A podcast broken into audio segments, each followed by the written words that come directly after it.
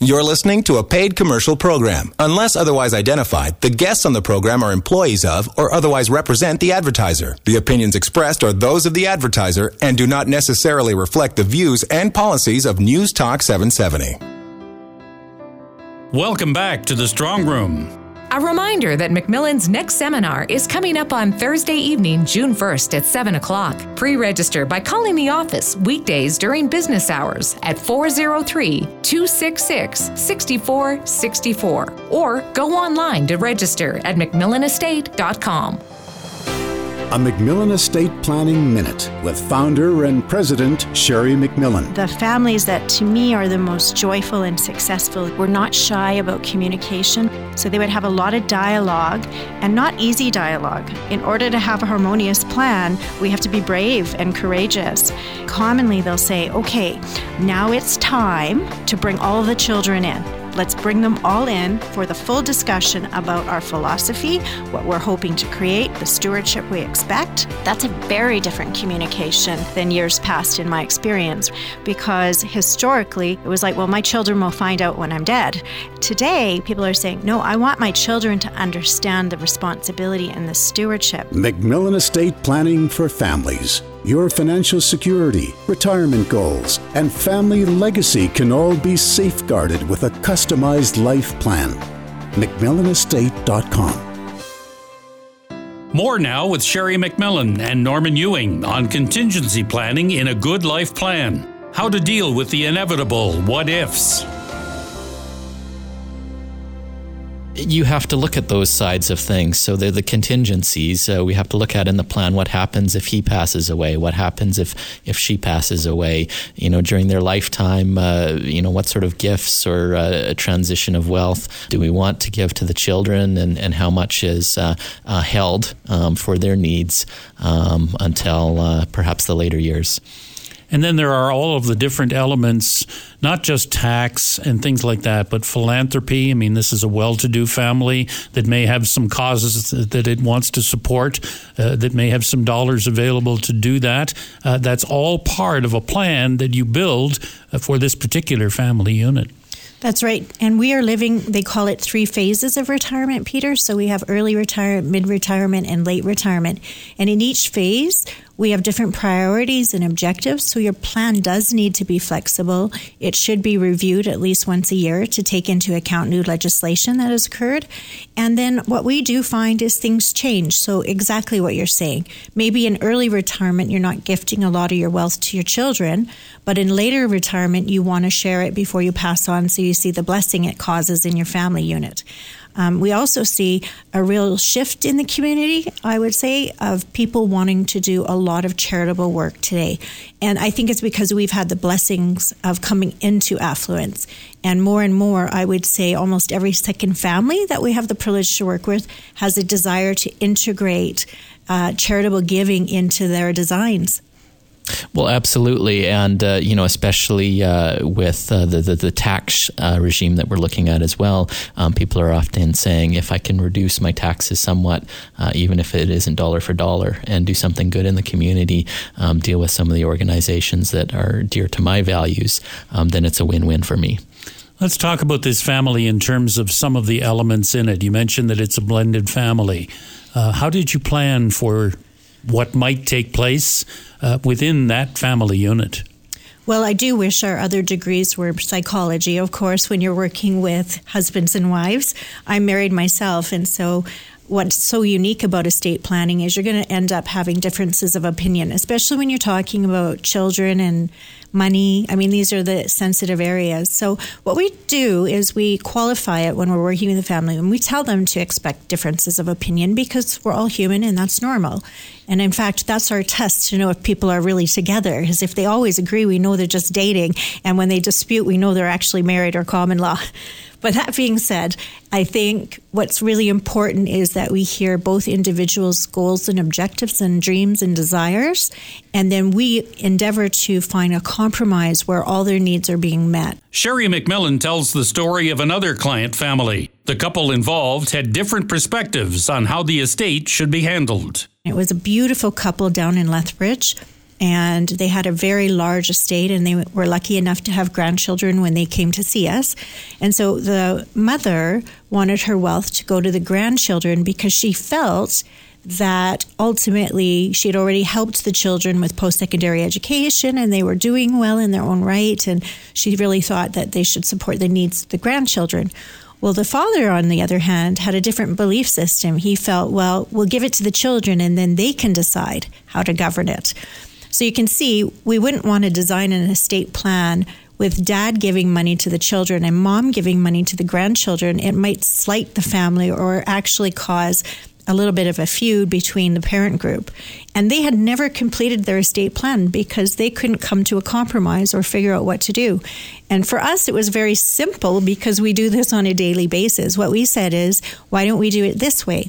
You own half of the estate and the other person owns half of the estate. So why don't we, as a couple, give 50% of your estate to your children and 50% of your estate to your grandchildren as a succinct mom and dad and grandparent group so that you look like you loved everyone equally and ultimately nobody will feel slighted. And so when they came to that conclusion, they got a good chuckle out of it because it was pretty simple math. But when you're in it and when you're trying to figure out your desires and your wishes, you're quite attached emotionally often to your ideas.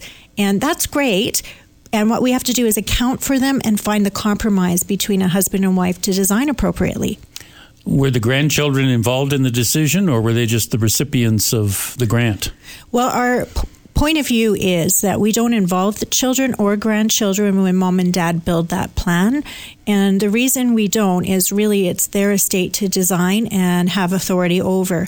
And we share all the options with them through that educational process. And once they employ the plan that they like and make the final decision, what we'll often do at that phase is involve the children on a concept basis or grandchildren if they're of age it's not to dispute or debate is that the right plan because mom and dad are deciding if it's the right plan, but it's to get feedback. And sometimes the feedback actually causes or creates a need to go back into that plan and make a minor adjustment. And we're doing that, Peter, because we want families to have harmony. And if we know that we can easily solve a matter based on how a child feels, um, sometimes we do, but also sometimes we don't. And that is because the parent group has the authority to determine their estate and how they will use it in life and how they will transfer it. I always say to parents when they're giving this contemplation, and also I say this in our family meetings once we're working with the entire family unit.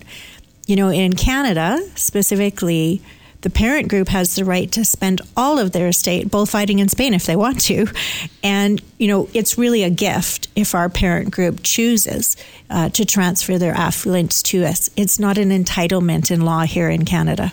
So the parent group will be deciding how the estate will be split up among children and grandchildren and it will be the parent group that takes the responsibility for ensuring that a sudden affluence on the part of the next generation or two generations removed doesn't create problems, whether it's drugs, whether it's some other type of addiction, whether it's divorce, whatever it is, the parent group still has the initial responsibility. After they're gone, that responsibility obviously is passed on.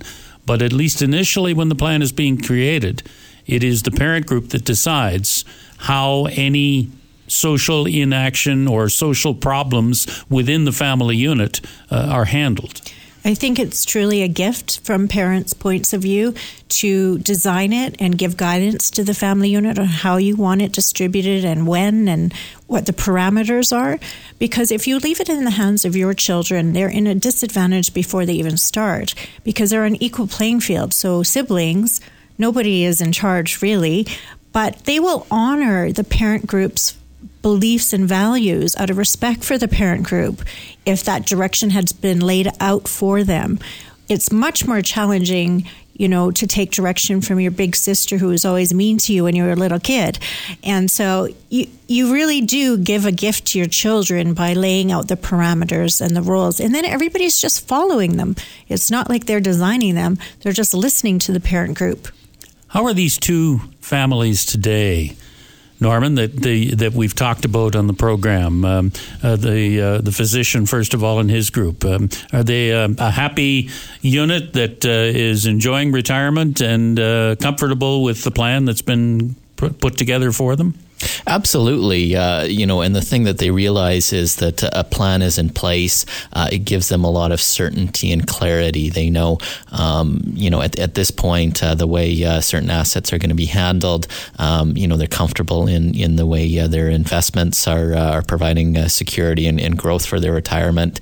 Um, and, you know, they're still focusing on, on trying to reduce those taxes on, on the long term basis. Um, but, you know, of course, going through this planning process, has helped them realize that this is something that's fluid. and this is something that's uh, going to be changing in the future. And it's something that they have to uh, always be engaged in and, and reviewing um, to make sure it adapts to the future. And the family in Lethbridge? Oh, this family, it's a fantastic outcome, I feel. You know, one of the things about blended family, Peter, is there's always suspicion when a new parent comes into the role of, oh no, are they nice, first of all, and are they a good person? But the next facet Aaron, we all do think about is, are, are they going to take the estate away from the original family unit? And I think by doing appropriate estate planning, it gives the entire family assurance that the relationship is based on a relationship. It's not based on what somebody brings to the relationship. And then there is an ability for people to get to know each other in an appropriate way, not on a suspicious level. It's amazing how good the discussion can be when emotion is minimized. That's right. And harmony is an objective of every family we work with. And the reason for that is obviously you can replace assets. You can buy a new bond. You can buy a new mutual fund. What you can't do is buy a new sister or brother or grandchild. So it's fundamentally important that we design in a manner that's respectful and that ultimately keeps harmony or builds harmony in that family unit. All of these themes will be brought into sharper focus at the next MacMillan Estate Planning Seminar. It's coming up on Thursday, June 1st at 7 o'clock. Pre register by calling the office weekdays at 403 266 6464. Or you can register online anytime at MacMillanEstate.com. I'm Peter Watts. Thanks for joining us on The Strong Room on News Talk 770.